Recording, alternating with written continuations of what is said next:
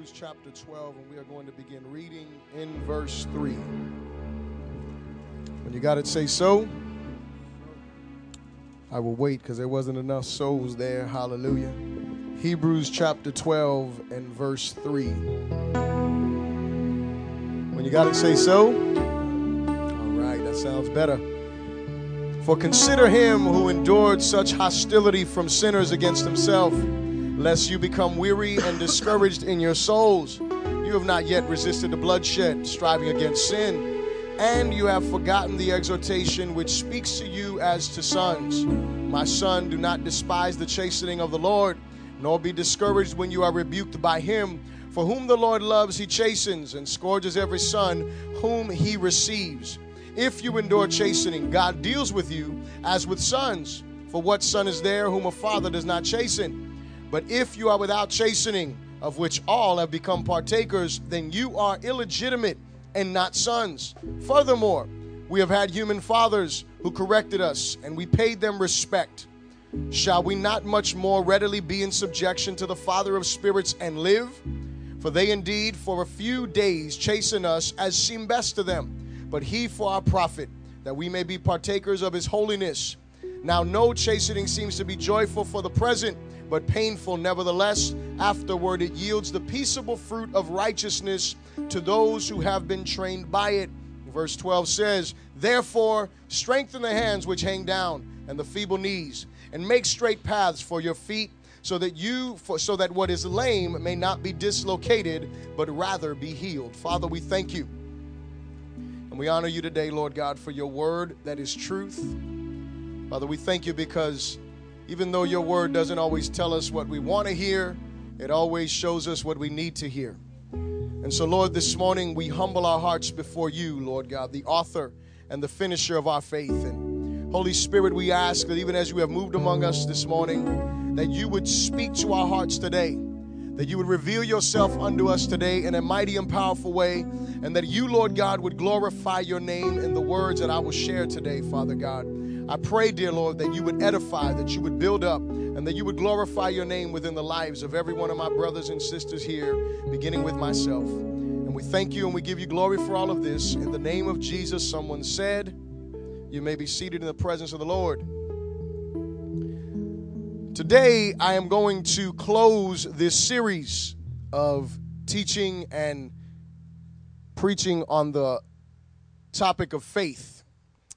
We've walked through the lives of these wonderful heroes of faith and we've watched them live out their own faith processes as individuals.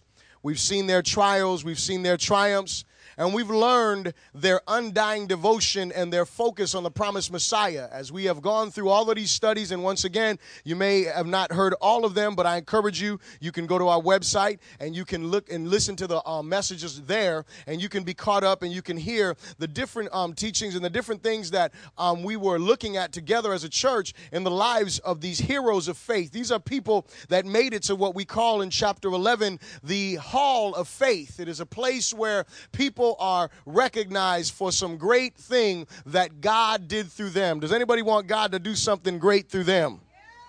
And so when we're looking at the scriptures here and we're looking at these, these wonderful um, people of faith, these heroes of faith, we are encouraged by a few things. And one of the things that we looked at last week was it says, therefore we also in verse 12, I mean chapter 12 and verse 1, it says, since we are surrounded by so great a cloud of witness, let us lay aside every weight and the sin which so easily ensnares us, and let us run with endurance the race that is set before us, looking unto Jesus or focusing on Jesus, who is the author and the finisher of our faith. And so we are encouraged and we are challenged to do what? as we look at the lives of these heroes of faith, we are challenged to do the same thing that they did that got them through their faith process because you understand that faith takes you through some process. Amen? Faith takes you through some things. When you declare, the day that you declare that you are going to walk with Almighty God, I hope that you didn't think, glory to his righteous and holy name, that everything was just going to be easy and that you were going to remain the same. Because, see, something happened. The moment that you and I decided that we were going to accept this wonderful gift of salvation, the process of faith began in our lives. And what do you mean, Bishop? What I mean is that God now needs to take a person like myself myself like yourself who does not think like Jesus, who does not act like Jesus, who does not reason like Jesus, who does not deal with life the way that Jesus does. And he needs to take you now and transform you, and that way you can reflect his son under this world that desperately needs that, that revelation. And so I don't know about you, but I know that I was way far away from looking like Jesus. Hello. You know, you see, you see. I, I don't watch these shows, but I know, you know, there's like nine thousand reality shows, and I'm sure that there's at least ten of them that have to do with a makeover. Hello. I'm sure there is. I wouldn't waste my time watching them because I could really care less about all that stuff there. Glory to God. My wife gave me a wonderful makeover. Praise the Lord. I'm looking good because of her. Hallelujah. That's all we got to worry about. Amen, amen, amen. But now listen, listen, listen, listen. It would me anyway. Anyway, I'm gonna leave that alone. But but but but but here's here's what happened in these shows. There's a person there, and and and they they usually come in there because someone has determined that they need this makeover. Amen. So someone has said, you know, you either dress, you know, I, have seen I've seen clips and commercials, obviously, and so you know, there's usually a, a, a an, an older person, usually of the female persuasion, glory to God, who feels that she needs to dress scandalous. Hello, somebody. And somebody, usually, you know, there's, you know, because that, that, that kind of stuff, you want to see this, you know, this older person that shouldn't be dressed that way. Hello, right? Should be dressed more respectful and, and things of that nature, cover some stuff up. Glory to God. Uh huh. There's usually two reasons for that, but I'm just going to go ahead and just leave it up to your imagination to decide which reason it is. But anyway, someone has determined that this person needs this makeover. And so what do they do, church? They bring them and they, and they bring them to this person who knows how to make them look good, gonna show them how to dress, gonna, you know, take them to a, a beautician and they're gonna go ahead and cut their hair and give them highlights and do all of this wonderful stuff and do their makeup. And all of a sudden, and at, at the end of the hour, glory to God, this person comes out and they're looking like a million bucks, respectful and modest, and oh, they never thought they could look that way. Hello and they get to keep the clothing. Hallelujah. But what happens is you take this person that looks nothing like the end result, and it is the same thing that happens in our life as children of God, is that God saves us, God draws us out of darkness, God delivers us from our sinful nature, and the Bible tells us that therefore, if any man be in Christ, he is a new creation. All things have passed away, behold, everything is made new. Now, I want you to notice something for a moment. The moment that you give your life to Jesus is the moment that you are in Christ. Amen. That is the moment you are in Christ. It is the moment that you respond to God's calling for you to, to give your life to Him. That moment you are in Christ. So from that moment, no matter what, no matter how you look, smell, think, whatever, from that moment, the Bible says that you and I are what? We are new creation. Amen? It didn't say some things are new, it said all things. Everything is brand new. And so I come to Jesus, right? I come to the Lord and that moment, I am brand new, and yet there's a process to make my exterior look like what happened on in my interior. Amen? Now, now, I'm not talking about legalism. I'm not talking about, you know, women letting their hair grow down to their ankles and, you know, and, and not cutting hair and not putting on. That, that's not what I'm talking. That, that is not what I'm speaking of when I say the exterior because we get caught up in that stuff. I'm not. I'm not, I'm not talking about that, you know, because we can get caught up in that and think, well, you know, I need to do this. I need to do that. I can guarantee you if I was worried about that type stuff, you know, I wouldn't be able to wear a suit. I wouldn't be able to do anything because, you know, the Bible tells us we shouldn't have, you know, clothing that costs a lot. Hello. I mean, let, us keep it real now. We got, we got, we got to be, be, be real about the situation. That's what the scriptures teach us. And so it's not, I'm not talking about that because what happens is in the church a lot of time, we get caught up in those things that have zero, have zero. Did you hear what I said? Zero? Look at your neighbor and say, neighbor. Those things have zero to do with holiness. Hello? What do you mean, Bishop? It doesn't matter how you dress. I didn't say that. That's not what I'm saying. Because here's what I know is that when you give your life to Jesus, and now hear me, when you give your life to the Lord, He is going to lead you into the modest way that you should present yourself. Amen? But if you go and jump in and say, Well, I gave my life to Jesus today, and so now all of a sudden I got to make all, wait, wait a second, there's a process, church. That we have to go through. And what we were able to do in the lives of these people here is we were able to watch them go through this process. And the whole time, what were they doing? They were focused not just upon their situation, they were focused not only upon where they were or what they were going through, but they were looking way ahead into the future to what? To the Messiah that was coming. They were looking to the future, to the Savior that had been promised. That's what they were focused on. And the Bible tells us that we ought to do the same thing they did. We are to focus on the promise. We are to focus on the Savior, but we're supposed to do it from a different perspective because you know what? All of these people that we read about, they were looking forward, and we are doing what? I've said this before. We are looking backward. We are looking at a resume that has already been written and already laid out. You know what? They weren't doing that. Hello? What were they doing? They were part of the process of that resume. They were part of that resume being made. Moses, uh, you know, Moses, these, these people, Moses was the one that wrote the law. So every person prior to Moses didn't even have the law of God in order to stand upon. Hello.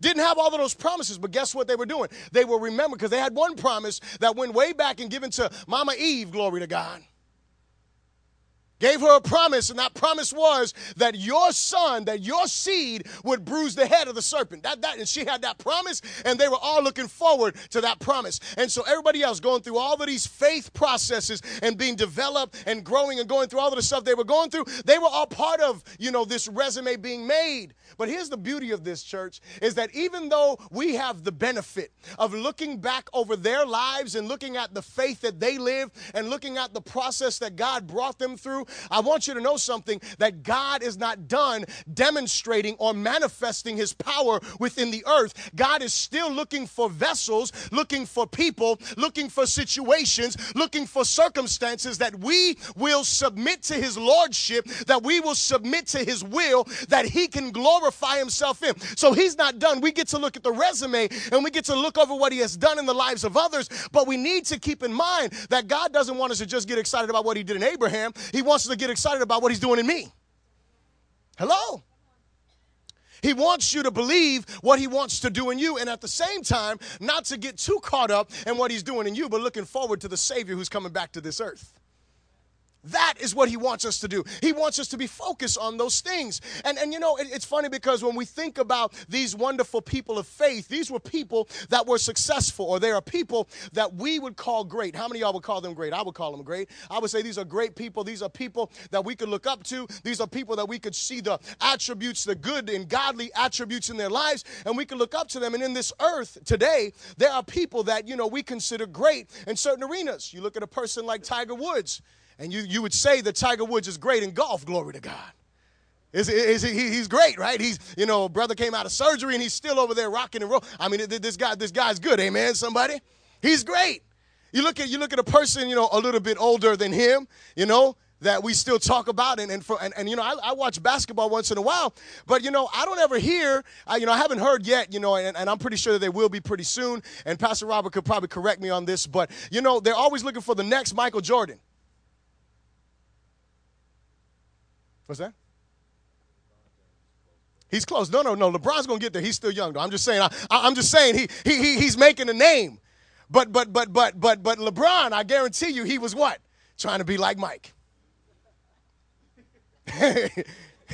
Kobe Bryant trying to do what? Look at it. Watch Kobe Bryant play ball. I, I, I like Kobe Bryant. He's all right. I don't like the Lakers, but I like Kobe Bryant. Glory to God. But look at him, tongue sticking out to the side, glory to God. The way that he, the way he runs back, just like Michael did. He does. He did. Look, this guy is like a picture image of Michael Jordan. Glory to God. Now listen. The reason why I bring this up is because you know everybody, everybody. You know, they made that commercial a long time ago. You know, I want to be like Mike, whatever. And we should know if we read the one thing you can't do in heaven, you should only want to be like Michael on the basketball court. Glory to God. That's the only place you want to be like Michael. Amen. If you're a Christian, praise the Lord Jesus. Now, but listen, listen, listen, listen. All of these people that we know that are great, these people that have done these great and wondrous things. You want to know something? Everybody wants to be great to some level. Everybody wants to be successful. Every, there, there is not one person in here that wants to fail. Anybody here want to be a failure? Raise your hand if you want to be a failure because this message is not for you. You can leave and I will go ahead and pray for you and glory to God. You can go ahead about your day. But I promise you that there is nobody in here who just says, I just want to fail at life. I don't want to succeed. I, I just want to be a failure. I, I want people to just talk about how horrible my life was. That's nobody in this place. That's, that, that, that's usually nobody on planet Earth unless they have been hurt. They have gone through a traumatic situation that has caused them to lose all hope, to lose all vision. Now, that's a different situation. That's a person that we need to help deal with. But for the, mo- for the most part, everybody wants to be successful. But can I tell you the difference between the people that are great and the people who are not? The people who are great and the people who are the want to be great? I'm going to tell you the difference. There's one major difference, and it is the discipline that these people underwent that these people are unwilling to do. There's a commercial, I don't know the whole thing, but it's it's I believe it's Michael Jordan. It, it is Michael Jordan's voice in the background, I think, and he is and he's talking about you know he said he says a bunch of things. Well, you know, you're saying you don't have the talent, you're saying you don't have the coaching, you're saying you don't have this, and he says I'll say you're lazy. That's what he says. I say you're lazy because what does he know?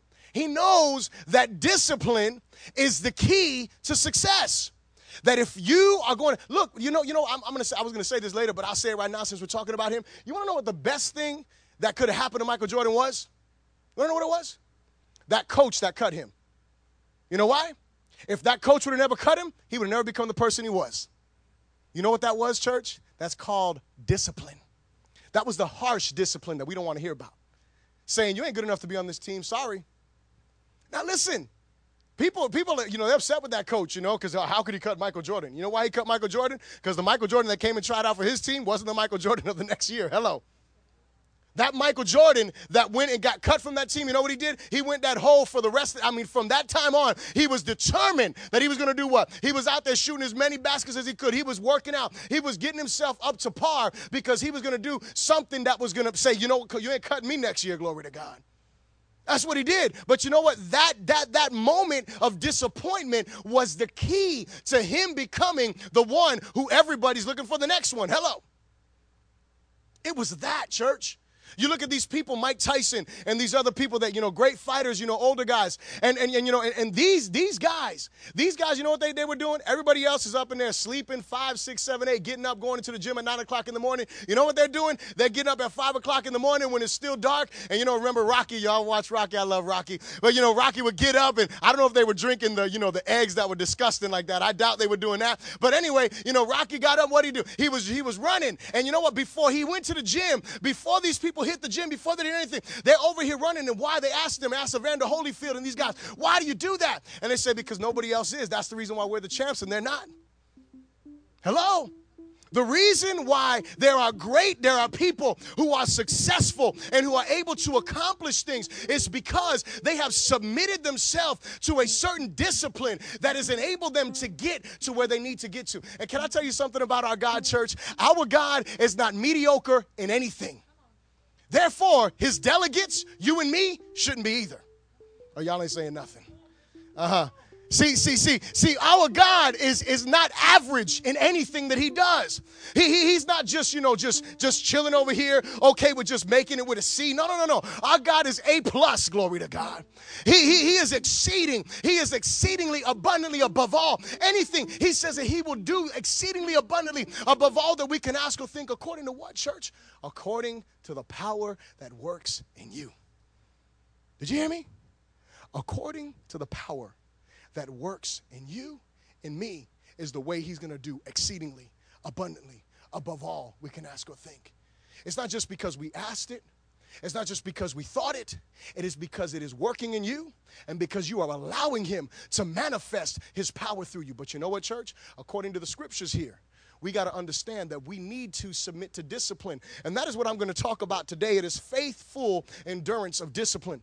And I believe that this message is probably one of the most unpopular messages that anybody wants to hear because don't nobody want to hear about discipline. Everybody wants to hear about how blessed they're going to be financially, but nobody wants to save. Nobody wants to cut their budget. Nobody wants to tithe. No, people, and I'm not saying y'all, but I'm just saying in general, folks don't want to do the things that they, you know, should be doing. And but they want to be blessed. They want to have the big house. They want to have the nice car. They want to have. A, that's the reason why credit card companies are making it so well because you know what? Credit card companies, you know what they say to us? They say you ain't got to be disciplined. Just use me.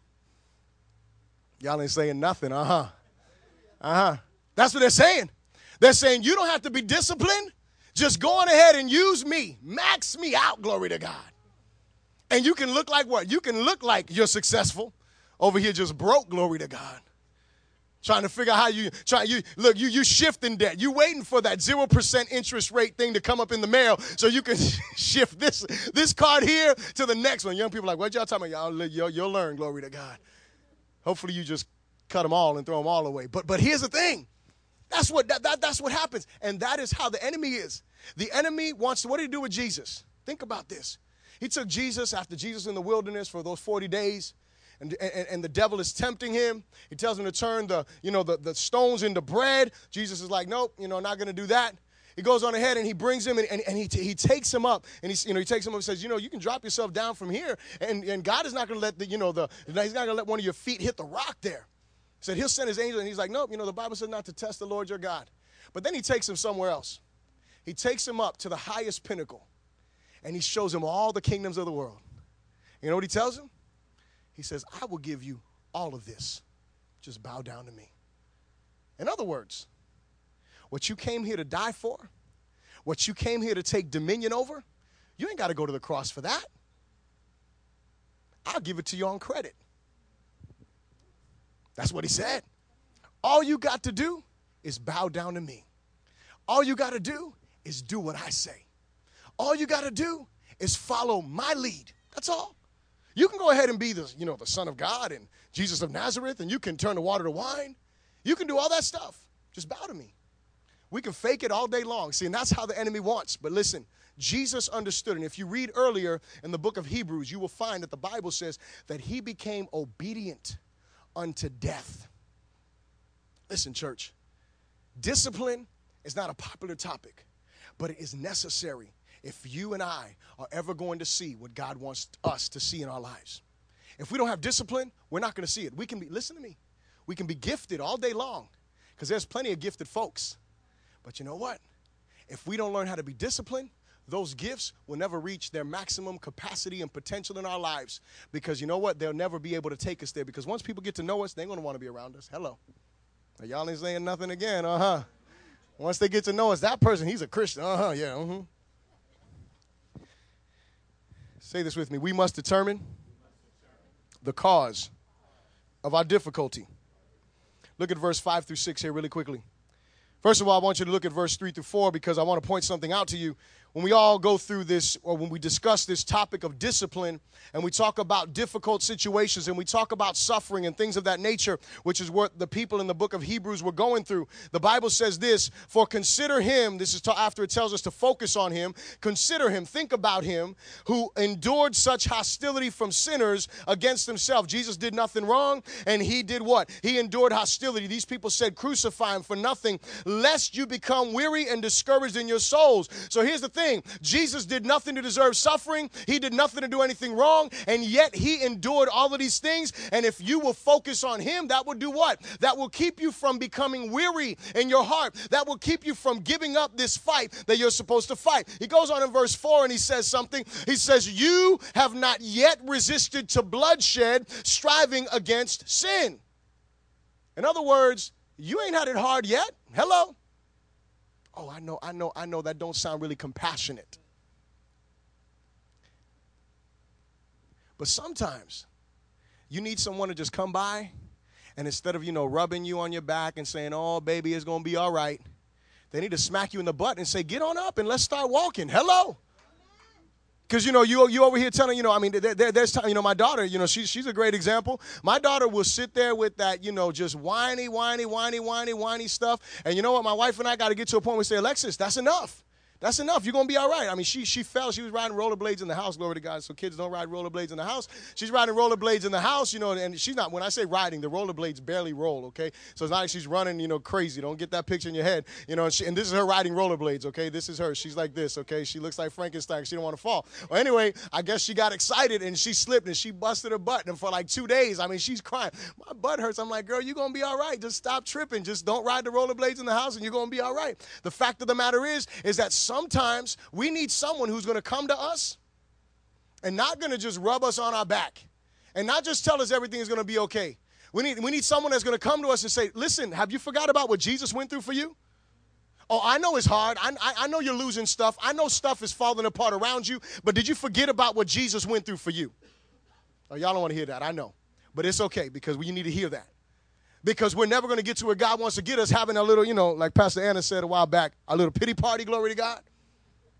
You know, the real the real quick stop to that pity party is just looking at Jesus and you start be like, oh my goodness. You know you know what happens? Your pity party goes from being all about you to being worship of him. That's what happens. You go from being, you know, discouraged because everything is woe is me and blah, blah, blah, and all this kind of stuff. And you start to understand that the same way that, you know, the, the church here that is being written to in the book of Hebrews went through discipline and went through difficulty, so you and I are going to go through difficulty. And so the verse 5 says this because, it, and this, this is very important. He says, And you have forgotten the exhortation. You have forgotten something. You forgot this exhortation that King Solomon penned years and years ago in the book of Proverbs. You forgot this exhortation that he gave. And, and, and, this is what happens to us. We get excited about Jesus, we come to Christ, and then all of a sudden we start going through, and you know what happens to us? We start forgetting stuff we start forgetting the scriptures that are supposed to do what? Keep us from getting discouraged and keep us from walking away. And he says, You have forgotten the exhortation which speaks to you as to sons. My son, do not despise the chastening of the Lord, nor be discouraged when you are rebuked by him. For whom the Lord loves, he chastens and scourges every son whom he receives. And so the first thing we got to do is we have got to determine the reason for our difficulty. We have got to determine why is it that I'm going through what I'm going through? Why is it that I'm experiencing this test or I'm going through this trial? What is the reason for this? You see, because there's two primary reasons why we go through the type of difficulties and disciplines that we go through. It's, it's, it's one or two. It is the one that we all common, we, we, we all understand, and, and we all we we we all ex- have experienced and understood it clearly. And that is the discipline that is the result of our disobedience. That's the one. And, and so whenever we think about discipline, whenever we think about being disciplined, automatically we go to that. We, we automatically start searching ourselves. What did I do wrong? Right? What, what, what, what did I do that wasn't right that provoked this? What is it that I could have done in order to not go through this? Can I tell you something? There are some things you're going to have to go through.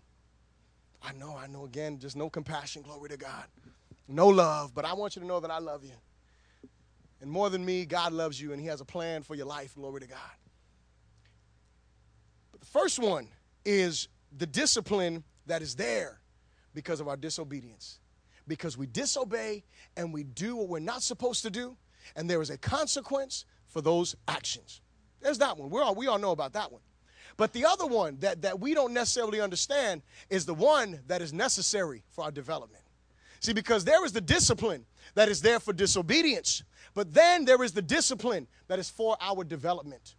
There is a discipline that is there. And, and, when you look at this picture of discipline here, I want you to notice a couple of things. He says, My son, he tells us that not to despise the chastening of the Lord. And, and, and when you look up this word despise, the word despise, it means to regard as having little value. He says, Do not look at the chastening of the Lord as having little value. But when you look up that word chastening, it is not the word of beating someone or spanking someone or, or anything like that, but it is the word discipline and it also means it means um, punishment for improved behavior. But the way that it's translated in the original is it is this. It, it says this of child instruction of child instruction. So do not despise the childlike instruction. Wait a second, Bishop. What, what, what the scripture is trying to tell us is you know what parents do? Parents sit down, if we're, if we're good parents, glory to God.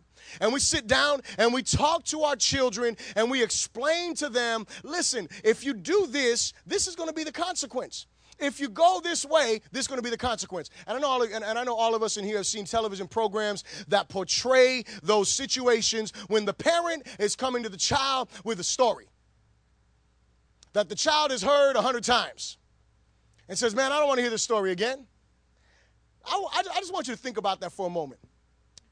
Now, in some circumstances, some circumstances, you know, folks when they get like much, much, much, much, much, much older, they just repeat the same stories over and over and over again because they just like to relive stuff. That, that's just how they are. But for us folks that are that are that are that are younger, okay? Most of the time, we are not repeating ourselves, telling you the same story again just because we wanted to remind you of that story that we told you 10 other times. The reason why we're telling you that same story again is because you haven't gotten the point yet. Did you hear me? And so if you notice, young, young, young man, young women here, glory to God, if you if you notice your parents telling you the same story, instead of saying, Oh my goodness, here we go again. Right? What you need to do is you need to think, okay, what is it that I continue to do that mom continues to tell me the same story? And or dad continues to tell me that because what happens is they start off talking about this over here and somehow they get back to this story, glory to God. Now, now, now, understand, understand this. You, you, you got to grasp this because you know it's see, it's, it's good. You see, see, right now parents are laughing, but but you're gonna get to laugh at them now, because it's the same thing with us and God. Uh-huh, yeah, see, now y'all laugh. see, that, that, that was y'all's cue right there, glory to God. It's the same thing with us and the Lord. The Lord is saying, listen, do not think little of the childlike instruction that I give you. Pay attention to those little disciplines that I tell you to do. For example, you know, parents tell their children, listen, when you get up in the morning, you know, go brush your teeth, glory to God. Hallelujah. Help us out when we're talking. I can look at you. We don't have to, you know, be looking away, glory to God. Or just don't speak to me until you have brushed them teeth, glory to his name. But we communicate to our children. Try to get them to, you know, some of some parents say, you know, when you get up, you know, make your bed.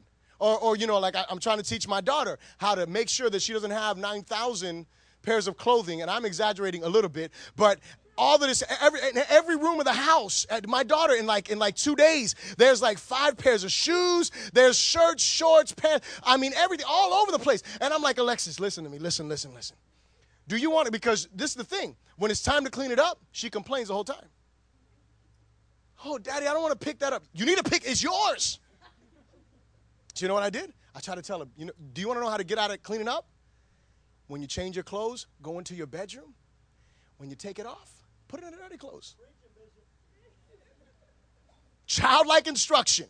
Simple. What am I doing? I'm giving her a life lesson. If you don't want to clean up a mess, don't make a mess.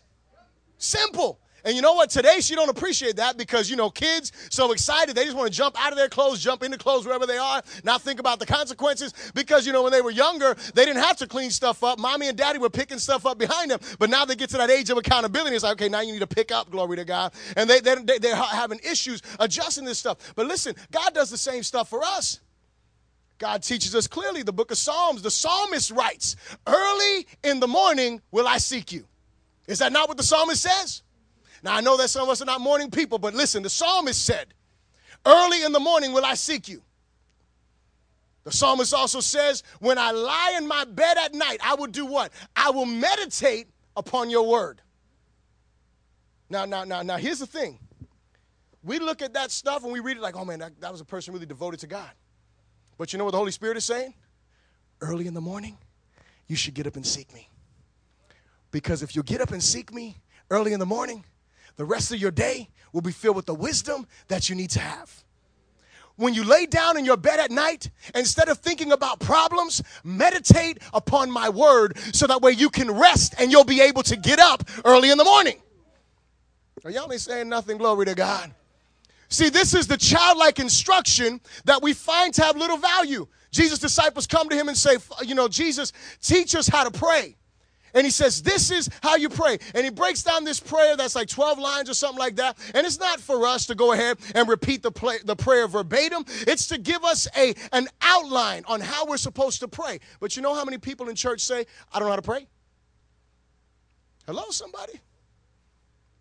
You know how many people say, I do not know how to pray? I, I pray for five, five minutes. And you have nothing else to pray for? You don't need to have a whole bunch of problems. See, sometimes that's the reason why God gives us issues, so we'll pray longer. Glory to God. Because I want you to know you need to spend more time with Him. Amen. You need to spend quality time with God. And so this is just childlike instruction. This is just that that that discipline that he says, listen, don't think little of it because what? Because God chastens all of those whom he loves. He gives childlike instruction to all of those whom he loves. But then he goes on to say, and he says, Do not be discouraged. In other words, do not lose heart. Do not lose the desire that is within you to fulfill what you should be fulfilling. This is what he's saying. He says, Don't be discouraged when the Lord rebukes you. Now we're changing words here. You see, the first kind of discipline is the kind of discipline that is necessary in order for you and I to develop. The second kind of discipline is the result of you not listening to the first kind of discipline. Did you hear what I just said? The first type of discipline is the one that is for our development. The second type of discipline is the one that is a result of us not listening to the first type of discipline. So he says, listen, don't be discouraged. Don't lose heart. Don't faint. Don't become overwhelmed when what? When God rebukes you. Now, here, now, now, now, you got to hear this word rebuke because the word rebuke literally means to expose. Mm-hmm. How many y'all want to be exposed? Hello, somebody. You know, you got you got folks, you know, uh, you know, old, old school. What happens in the house stays in the house. Why? Because you don't want to be exposed. Because if your kids go to the youth pastor and tell the youth pastor what's going on at home, mm-hmm, Mr. Christian, mm-hmm, ain't Mr. Christian no more. Now we understand why so and so is acting like this. Because this is what they're seeing where? At home. Can, can, can I help you to understand something, church? Listen to me. It is, it, it is of the utmost importance that our homes, that, that, that, that our lives inside of our homes reflect Christ just as much as they do when we come to God's house, when we get around those spiritual people. Hello, somebody. Very important. Because the problem is that God, God doesn't want to expose you. Do you understand that? You, you, you, you're getting this, right? God does not want to expose anybody's sin. Hello? He doesn't want to show anybody, you know, your situation. He doesn't want that for you to have to get that phone call that says, listen, you know, I heard about this, this, and this. He doesn't want any of that for you. But you know what happens to us? We don't pay attention to the first type of discipline. We don't get the first portion of what God is trying to speak to us. And then what ends up happening is He has to expose us. He has to show us our faults. He has to rebuke us. And then you know what happens when we get to the place that we're getting rebuked, when we get to the place that we're being exposed, when we get to the place that this is tough, you know what ends up happening to most of us? Most of us run from that pain because it's painful when you get exposed, don't you think? When your sin is shown. Now, I'm not saying that, you know, that, that, that, there's a tactful way for people to do it and all that good stuff. But the reality is that when God goes on ahead and he's trying to discipline his children, well, he's going to try to communicate to you in love. And I've seen it time and time again. I've seen people that have sat in churches and they've heard preaching after preaching, teaching after teaching. You need to get this right. You need to get this right. You need to deal with this over and over and over again. And this person never responds to that preaching. And then all of a sudden, one day, their sin is just exposed and brought out to the open and then there's embarrassment, there's hurt, and all of these things that could have been easily dealt with if what? If we would have simply responded to the childlike discipline to the discipline that our Father gives us in that loving manner. And you know what? Even when He rebukes you, even when He beats you, because the Bible goes on to say, if you continue to read the scripture in verse 6, it says, For whom the Lord loves, He chastens, or He does the childlike um, um, discipline, and He scourges every son whom He receives. You know what that word scourges means? It means to beat with whips.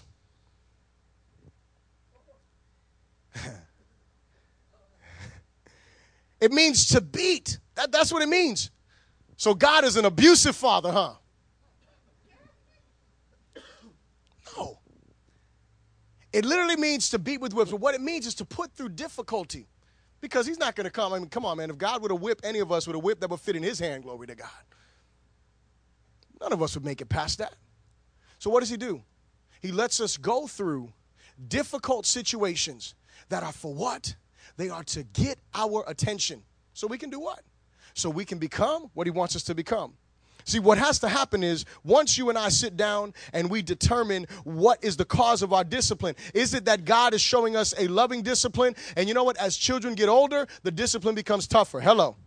The responsibility becomes greater. And as you and I continue to grow in Christ, our responsibility becomes greater. Our responsibility in the things that we are called to do, it becomes harder. And it's still God dealing with us on that first level. It's not Him correcting us, but we're called to do greater things. We're called to be more mature in Christ. We're called to demonstrate love in a different manner. We're called to forgive certain people. We're called to do all of these things. And so what happens is we have a responsibility to do what, church? We have a responsibility to find out, okay, God, why is this discipline coming? Did I disobey? And if I disobeyed, you know what you got to do? You got to respond. And the only way to respond when you're being chastened for disobedience is repentance and saying, okay, whatever I got to go through, I'm going to go ahead and get through. What do you mean? See, there's a difference between a Moses who was going up to the mountain for 40 days and 40 nights to get the law of God for revelation and a David who falls into a time of fasting and prayer because his sin is exposed and he's there hoping that God will be merciful. See, there's a difference between those two things. And you and I want to stay on the side that we are fasting and seeking God's face, not because we're repenting of sin, but because we are humbling ourselves before Him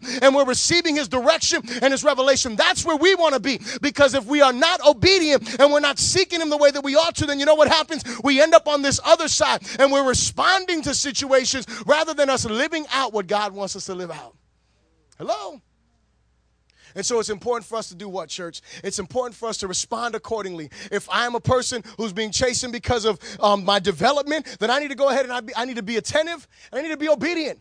I need to hear what God is saying to me. I need to pay attention to Him. That's the reason why it's not it's not just um, good for us to just read the Bible. We need to meditate on the Word of God because as we meditate upon the Word of God, is when we get the fuller revelation of what God is trying to get us to do, and we're able to get through to the process that He wants to take us to. The second thing I want you to repeat after me is say, "We must rejoice in the privilege of our discipline."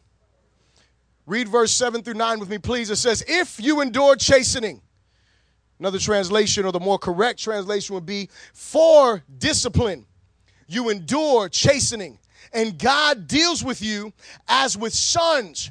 For what son is there whom a father does not chasten? But if you are without chastening, of which all have become partakers, then you are illegitimate and not sons. Furthermore, we have had human fathers who corrected us, and we paid them respect. Shall we not much more readily be in subjection to the Father of spirits and live? So he goes on and he says this. The Hebrew people are thinking, you know, this is, God must be mad at us. Because that was the mindset that people have.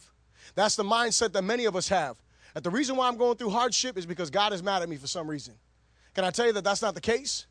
That's not that, that that's not necessarily the situation. There may be times you're going through something because you have offended God and because you have done something wrong or whatever the case is. But this, what the scripture here is to encourage us is that no matter what we're going through, no matter what we are facing, no matter what it is, we need to realize that if God is disciplining us, whether it is Him beating us, hello, and I want to say this because someone may try to twist this. I'm not saying God beats us literally, okay? But we are going through a difficult situation.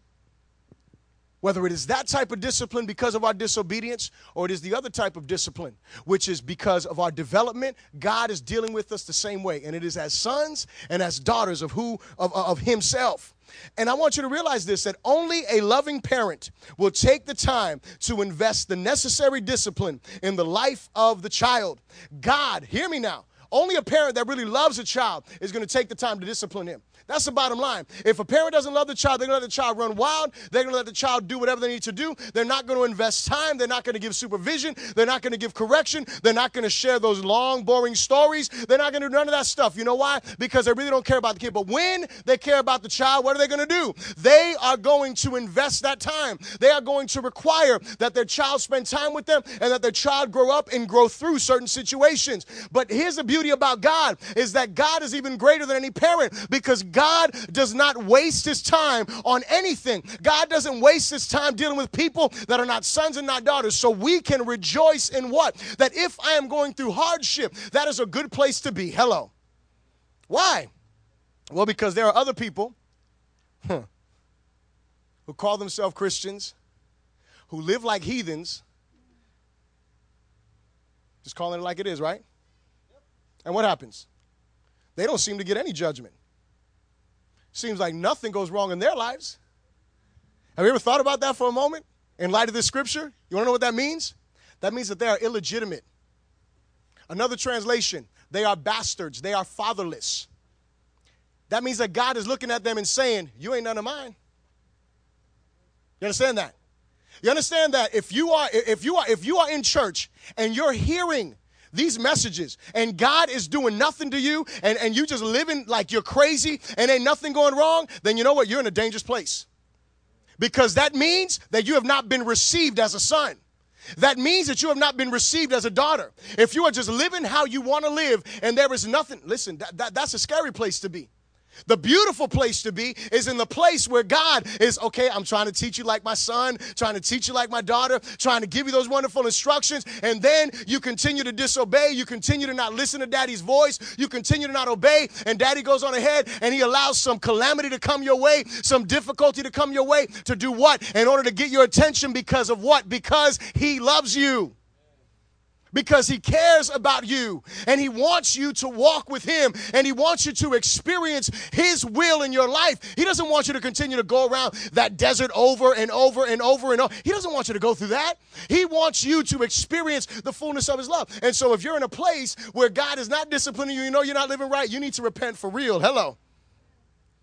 See, here's what happens a child that is left undisciplined in the name of love because a lot of times we say, you know what, we're not going to do this, you know, and there's people, and, and I'm not going to get into is spanking okay or is spanking not okay. What I am going to tell you is that the Bible clearly teaches me that the rod of correction drives foolishness far from the heart of the child. Did you hear what I just said? The rod, y'all are like, they're quiet, quiet, quiet. The rod of correction when it's talking about a rod, it is talking about a literal rod. Hello. Remember, remember, remember some, some of you guys might remember this. This never happened to me, but I heard stories about it. Those switches, glory to God, that those parents used to go and get this thing or get this branch off of this tree and clean it up. Pastor Robert knows all about it. Praise the Lord. Mm-hmm. So now, now, now listen, when it's talking about this rod of correction, I'm not telling you you got to hit your child, but you better learn how to discipline your child. Because if you do not discipline your child, if you do not teach your child the value of no, your child will be spoiled. Hello. Your child will be unproductive. Hello. Your child will be disrespectful. Your child, oh, glory to his. Hmm. Your child will be unappreciative. Hello. If you look, look, parents, you know, parents, you know, if you if, if you're in a situation that you can just give your kids everything, don't just give your kids everything. And I know the kids like, Bishop, why, why, you, why are you going that way, Bishop? What's up, man? I want everything. Listen, I'm, t- I'm, I'm, I'm, I'm trying to teach you guys something because you know what? You don't want everything for free because when you get out there and mommy and daddy can't give it to you no more, guess what? You're going to be hating. Why didn't daddy teach me how to work? Why didn't, why, why didn't mommy teach me how to budget my money? Why didn't they teach me? Why did they just give me everything? Listen, it is important that we teach our kids because if not, then what happens? And you know what? The book of Proverbs, you just read through the book of Proverbs, and it will tell you that, you know, a foolish child does what? Brings shame to his mother. Hello. A foolish child. There's a fool, and you know, you know what a foolish child is? You want to tell you what a foolish child is? 90% of the time, a foolish child is a child that had no discipline when they were growing up. Why? Because the Bible just says, I, I just quoted the scripture, the rod of correction drives foolishness fully sin from where? From the heart of a child. So if a child, I'm not saying that every kid that is, you know, that, that is raised up in church is going to serve God and all that kind of stuff, but the Bible does say you raise up a kid in the way of righteousness, and when he is older, he will not depart. So the scripture says that. But what I am saying is that if you will teach your children people, there are people out there who they taught their kids correctly. Their kids aren't serving God today, but they're respectful. Listen, when I was growing up, I'm gonna tell you right now. I used to hang out with all the people that I used to hang out with, and of all of those friends that I had that I used to hang out with, I was the most respectful. You wanna know why? Because I got the most beatings. Hello. I'm dead serious. When I look, when I was when, when we were kids, my, my sister and I, I don't remember this. My mom told me this, but my mother, you know, they had a little apartment, and my mom was so strict. Now she was strict with us. My sister Jackie, she got away with a lot. Glory to God. But but but but but you know, so that was that. That's what that age did. But anyway, when we were kids, small, my sister and I like ten months apart, and so I figured we had to be like you know two years old, you know, around there. And you know what would happen? What would happen is my mom would go into the kitchen, and when she would go into the kitchen to clean the kitchen, we would stand outside of the kitchen we would stand at the edge. We would not dare step into that kitchen because we knew you step across that line, it's your behind. Hello? Mm-hmm. We knew that at that young age, glory to God. Don't think, oh, they're just too young. They, they ain't too young to know, glory to his name. Mm-hmm. All right, all right, praise the Lord. But listen, when we grew up, when, when, I, when I was hanging out with my friends, they would just walk up in people's houses. Man, I would never walk in nobody's house. I would always stay outside. Talk to someone's mom. Dis- no, no, no, no, no. Didn't I would not disrespect adults. I was all. I mean, with, with everything. It was just why. It was because my mother drew. You know, she drove that fully from me. Glory to God. I got crazy with her when I got older, but still, I knew the boundaries. Hello. So here's the thing we got to make sure that we're doing what? That when we're walking with God, that we understand that He loves us and we can rejoice in this. One of the greatest demonstrations of love that we receive is God's discipline in our life. Hello? Those difficult things, when God calls you, you know, because I don't want to just talk about the negative discipline, but when God goes on ahead and He calls you and He says, you know what? I want you to shut that TV off and I don't want you to watch it for the next year. I want you to cut the cable off, glory to God. Mm-hmm.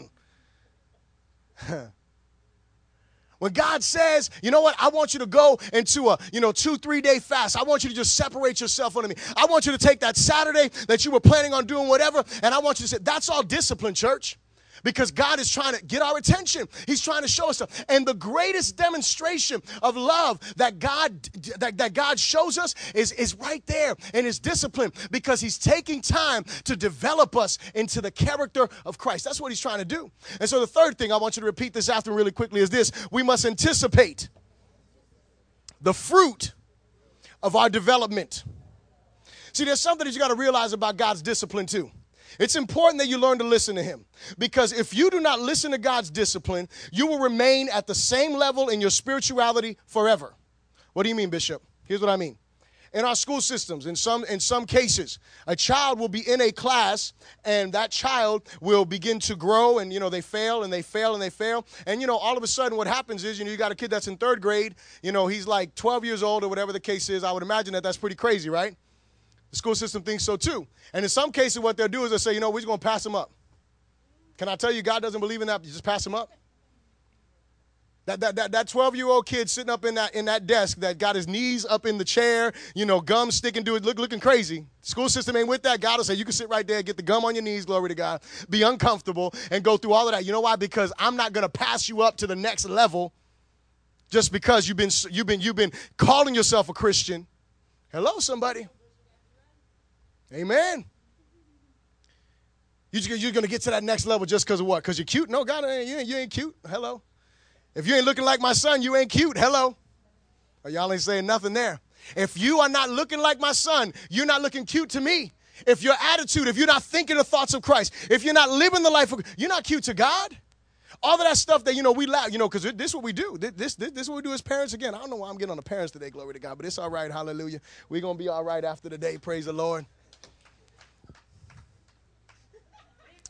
But I'm going to tell you something. Another another thing that I've learned with my daughter is, you know, we laugh at the at the stuff that our kids do, thinking it's cute. Yeah, it's cute for a moment until they do that to you in public. Then it ain't cute. Then you're turning red instead of smiling. Hello, somebody. Because what? You got embarrassed. Because that stuff. So you know what you, you can't do. And God doesn't laugh at our stuff. He doesn't laugh when we're over here making a mess of life. And dude, he's not laughing at that. He's not thinking, oh, no, no, no. It, it is not that way, church. So we've got to get that mentality. So we got to anticipate our development. Well, let's continue on to read here in verse 10 through 11. It said, For they indeed, and this is talking about our earthly fathers, they indeed for a few days chastened us as seemed best to them, but he for our profit, that we may be partakers of his holiness. And so he gives us the explanation here. He says, We had earthly fathers, and our earthly fathers, we listened to them, and they disciplined us according to what seemed best to them. Now, what does this mean for us parents? That means that parents, we're not always going to get it right. Hello. There, there is no way that we can be perfect. We are going to make mistakes, but thank God for His grace and His mercy. Hallelujah. That is able to make up and, and, and our children can learn from the mistakes that we made. But, but here's the beauty of this is that while we as earthly parents are not perfect, God requires our children to listen to us, requires our children to obey us, even if they don't like it. Hallelujah. Praise the Lord Jesus. But then he goes on and he communicates and he says, But your heavenly father, he doesn't discipline you like that. He doesn't discipline you for what he seems to think is best. There's no mistake in his discipline because he does what? He disciplines us for our profit. He disciplines us for our benefit. He calls us into these consecrations. He calls us into this time of prayer. He calls us into the study of His Word. He calls us to separate ourselves from the world. He calls us to not participate in certain activities. He calls us to these things not because He thinks it's good for us, but because it is good for us. And what we can do as sons and daughters of the King of Kings is we can always trust what? Trust that His purposes, that His direction is always best for us. No matter what we feel, no matter what we think, no matter how we calculated it and we thought it would be better this way, God says my calculation is better because my calculation brings in all the factors that you have no idea and no understanding about. So it is up to us to go on ahead and do what? To trust Him that He is disciplining us according to His will. But what is the purpose? The purpose of this discipline we find at the end of verse 10 there. It is for what? Number one is that we may be partakers partakers of his holiness. What is his holiness? His holiness is his character. His holiness is who God is. The Bible says God is holy. And it doesn't just mean that he is separated from sin, it means that sin does not exist within him. You see, because I can go ahead and I could, as, as, as a person, I could separate myself from every sinful activity under the sun and yet be with sin. Did you hear what I just said? You and I can separate ourselves from every single negative thing. We can never go to this place. We can never talk to that person. We can never participate of that thing. And you know what? That doesn't mean that we're holy. Why? Because inside is what makes us holy. But when it talks about us partaking of his holiness, what is the scripture saying?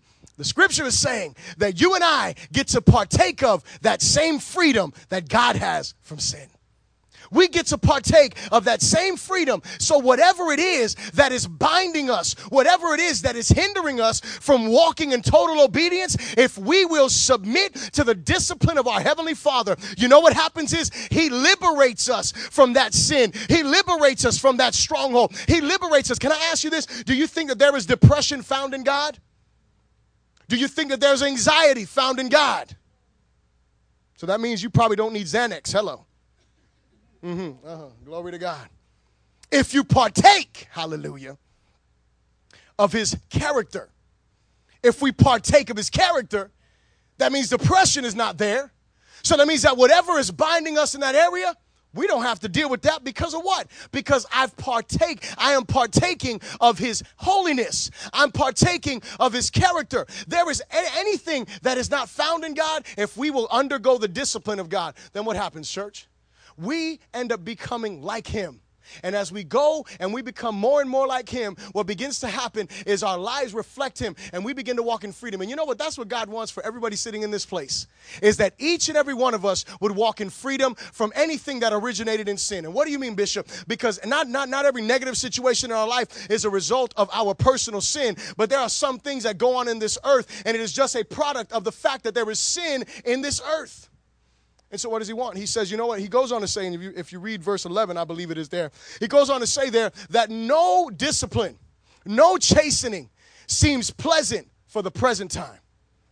In other words, nobody wants to hear this message.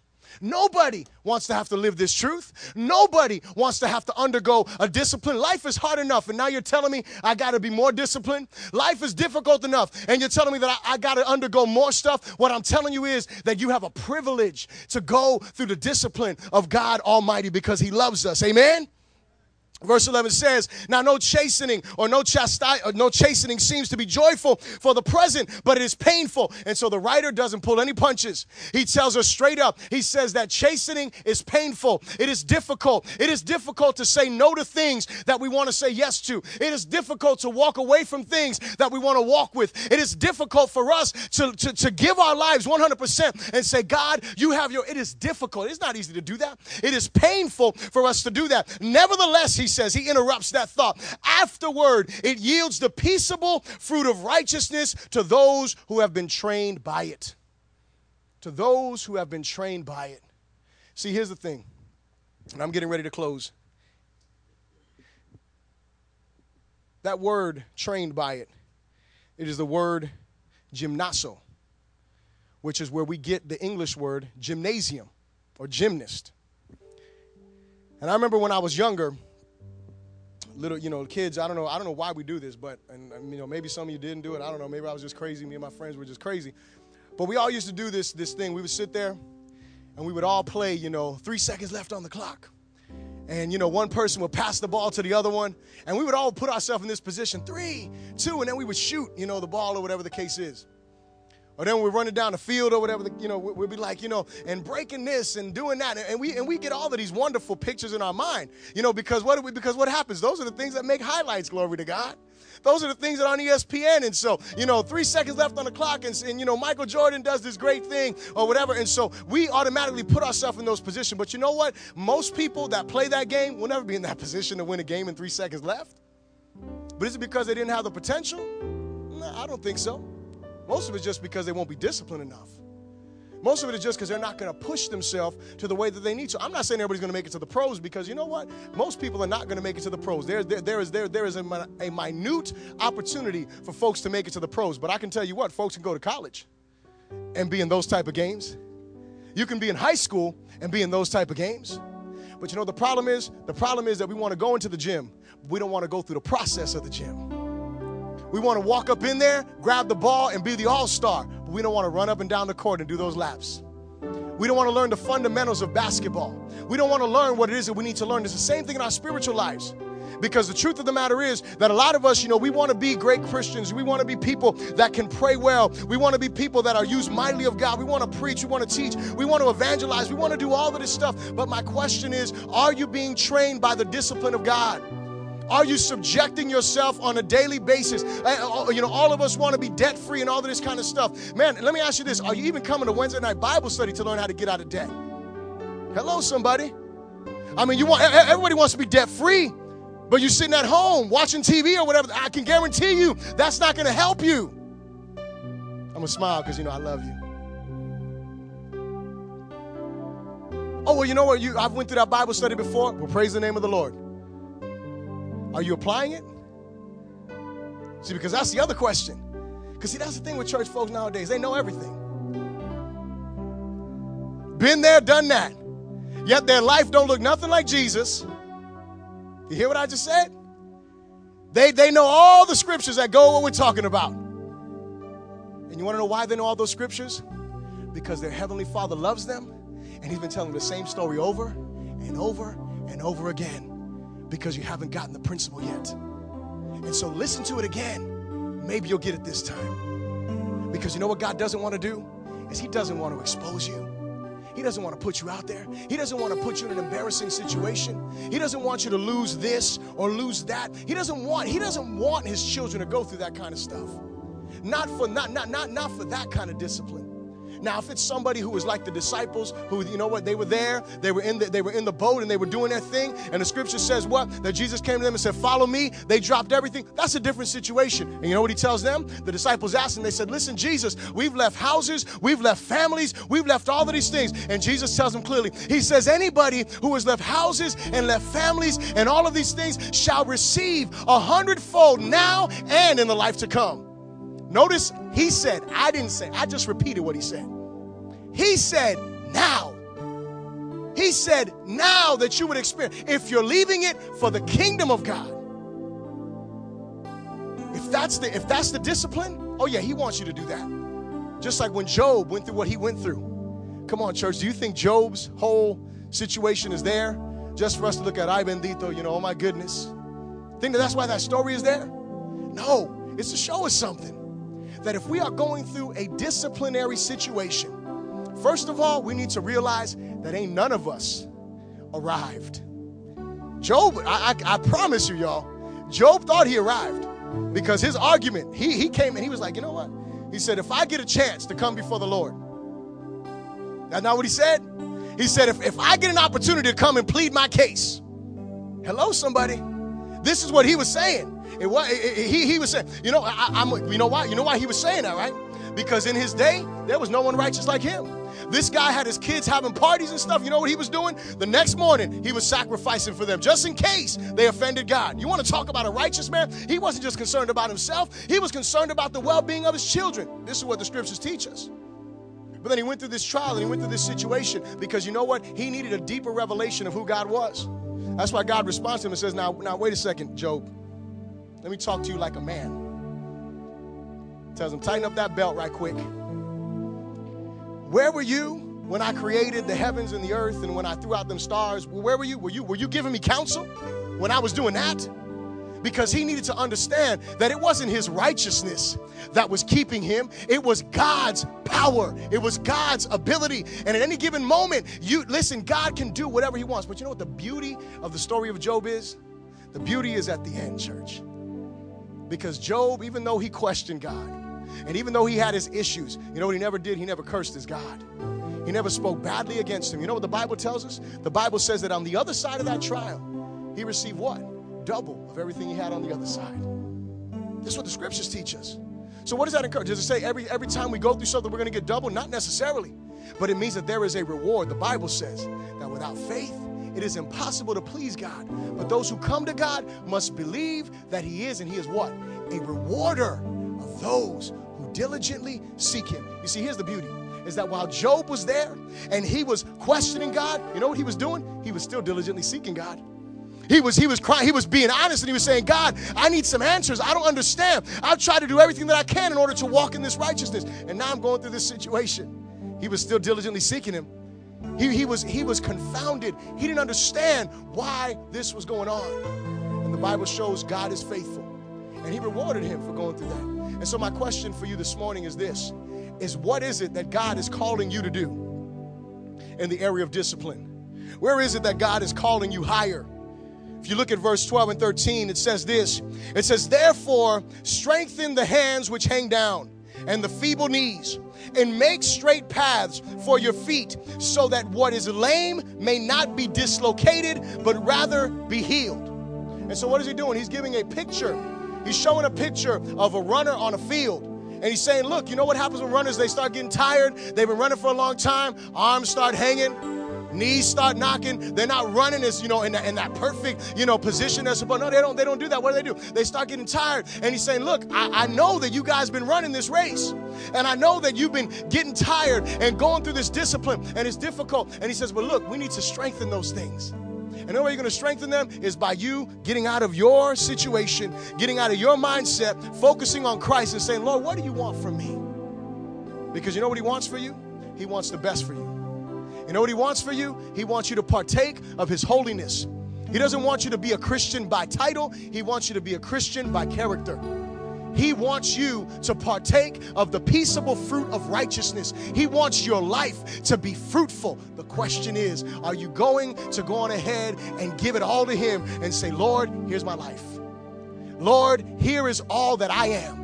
Here is everything. Here, here's the messes I've made. Here's all of the sin I've committed. Here's the bad decisions I've made. Here is everything, Lord. I want you to have your way in me because I want to partake of your character. I don't want to be bound anymore. And I want to see the fruit of righteousness in my life. If that's you in this place, today's your day. Glory to God. If that's you in this place, today is the day that God wants to do something powerful and mighty in your life. And if you don't know Him and you haven't made that commitment to Him, then you know what? Today is the day that you can say, Lord, here I am. If you backslidden, if you walked away from Him and you're not walking according to His, to, to his plans, but you've heard His voice today, He's saying, Son, He's saying, Daughter, come back. Today is that day. Let everybody stand to your feet, please, and let's bow our heads.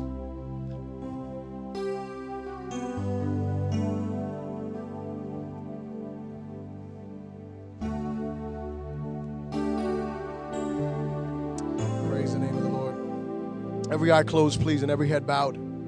If that's you in this place and you say, Lord, I want to give it all to you today. I want you to have your way in every area of my life. I know it's going to be hard, but I know that I can do it through you. If that's you and you say, Lord, I want to put my total trust in you today. I just want to see you lift up your hand before the Lord. Hallelujah. I see the hands. I see the hands. Glory to God. I see the hands. Hallelujah. Hallelujah. Praise the name of the Lord. I want you to grab your neighbor's hand, please. Praise the name of Jesus. And I want you to pray for your neighbor. I want you to pray for that person that is standing beside you. I want you to pray for them and I want you to really ask God as if you were the one that raised your hand. And if you're the one that raised your hand, then I want you to pray for them with the same passion that you would want them to pray for you. Hallelujah.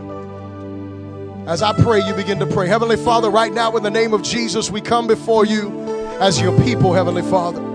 Lord, we come before you as your body. We come before you as your sons. We come before you, Lord God, as your daughters. We come before you as your children. Heavenly Father, who trust that you are in control of all things, my God, that you are in control of every situation, of every circumstance, and that you, Heavenly Father, have brought us to this day. And you have shown us, my God, that you are disciplining us, my Lord, that you are taking things from us that way you can add unto us, my Lord. Father God, today I pray pray over my brothers and sisters that have lifted their hands unto you. Heavenly Father, may you fill them with the power of your Holy Spirit, my God. Father, may you fill them with the wisdom, Lord God, that comes from on high, that they may be able, Lord God, to discern right from wrong, that they would be able to see what is your will and what is not, my God. Father, I rebuke the lies, I rebuke the plans of the enemy that come to steal, to kill, and to destroy. Father God, you see these commitments that were made unto you today, and may your glory and power be upon these people, my God. Father, may they walk according to your will. May they walk according to your purposes. May they walk according to your plans. And may your glory, Heavenly Father, be upon each and every one of my brothers and sisters mightily and powerfully, Lord God. That as they walk and as they leave this place, that they would leave behind, Father God, the old them, that they would leave behind the old mindset, and that God, that they would walk in healing. For Lord God, your word said that we were to heal, Lord God, not dislocate my Lord. And so, God, I pray that you would fill my brothers and my sisters with faith, my God. My God, glorify your name in the name of Jesus. In the name of Jesus. With every eye closed and every head bowed, now there were some people that raised their hands today, and I just want everybody to pray this prayer. But if you pray this prayer that we're going to pray right now for the first time, I want you to see Pastor Marisol or Pastor Robert Bennett in the front lobby to let them know that you're praying this prayer. But everybody repeat this after me. Say, Heavenly Father, I come before you today and I lay my life before you. I ask you to forgive me for living my life according to my ways, according to my will. And today, I ask you to forgive me for sinning against you and help me to walk in obedience, to walk in the power of your spirit. Fill me from this day forward. In Jesus' name, I receive your gift of salvation now, and I commit my life unto you. Thank you. Hallelujah. Father, we honor you and we give you all the glory. Come on, just bless him in this place. Father, we honor your name and we thank you for your grace and mercy. We thank you for your love and we thank you for your presence. Hallelujah. Now, like I said, if you prayed that prayer from your heart for the first time or you recommitted your life to the Lord, I want you to see Pastor Robert and Pastor Marisol who are in the front here. They will be in the lobby area and you can let them know that. And that way they can rejoice with you and they can connect you with some good material to help you to continue to grow in Christ. Amen. Hallelujah. Really quickly get your tithes and your offering ready. Today is the first Sunday of the month, and we want to go over our building project um, slide here. We want to go over the update. Want to give you guys an update. Praise the name of the Lord. Last month we had $30,362.29. And this month we have $34,016.63. Give yourself a hand, glory to God. Thank you for your faithfulness in giving, glory to his name. Also, before you give your tithes and your offering, I want to remind you um, this week, Brother Christian, I sent out an email, and Brother Christian, who is um, been given the opportunity to be part of the program in, in, in his high school, which is called People to People um, Student Ambassador Program, where he gets to go to Europe and, and be there for like 18 days. Well, anyway, he's raising money for that. And what we wanted to do, I was going to bring him before the church today and present him to you because he has, um, since he got this, this opportunity, he has been um, working hard. He's been taking all of his money money and saving it up. But the whole, the total cost of the trip is $6,499. Hello. That's a lot of money for a teenage kid, don't you think?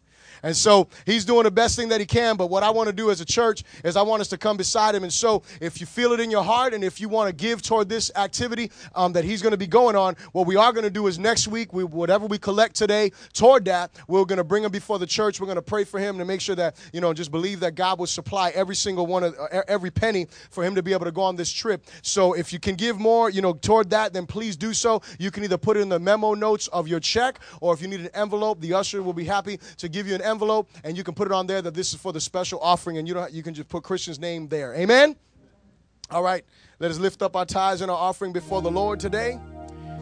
Father, we thank you so much for all of your provision, for all of your blessing. We thank you for your wisdom. Father God, we thank you for who you are in our lives. And God in heaven, we just ask you today that you would lead us, direct us, strengthen us, Lord God, in faith, and help us, Lord God, to obey you. Father God, in the area of finances, Lord, I ask you to bless my brothers and my sisters. Father God, release the, the, the, the, open windows in their lives. And Lord God, let your blessing overtake them. And Lord God, may we be wise in our stewardship of your money. And Father, we give you thanks for all of your provision. I pray your blessing over every giver today. In the mighty and awesome name of Jesus, someone said,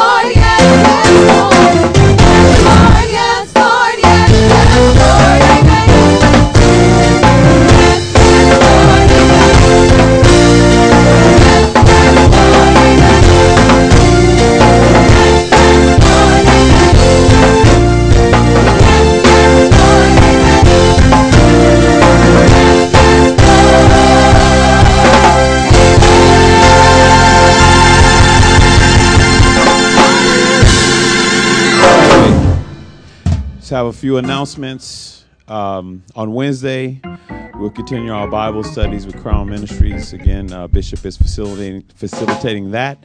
The service starts at 7:15 with prayer. On Friday, Friday is Good Friday.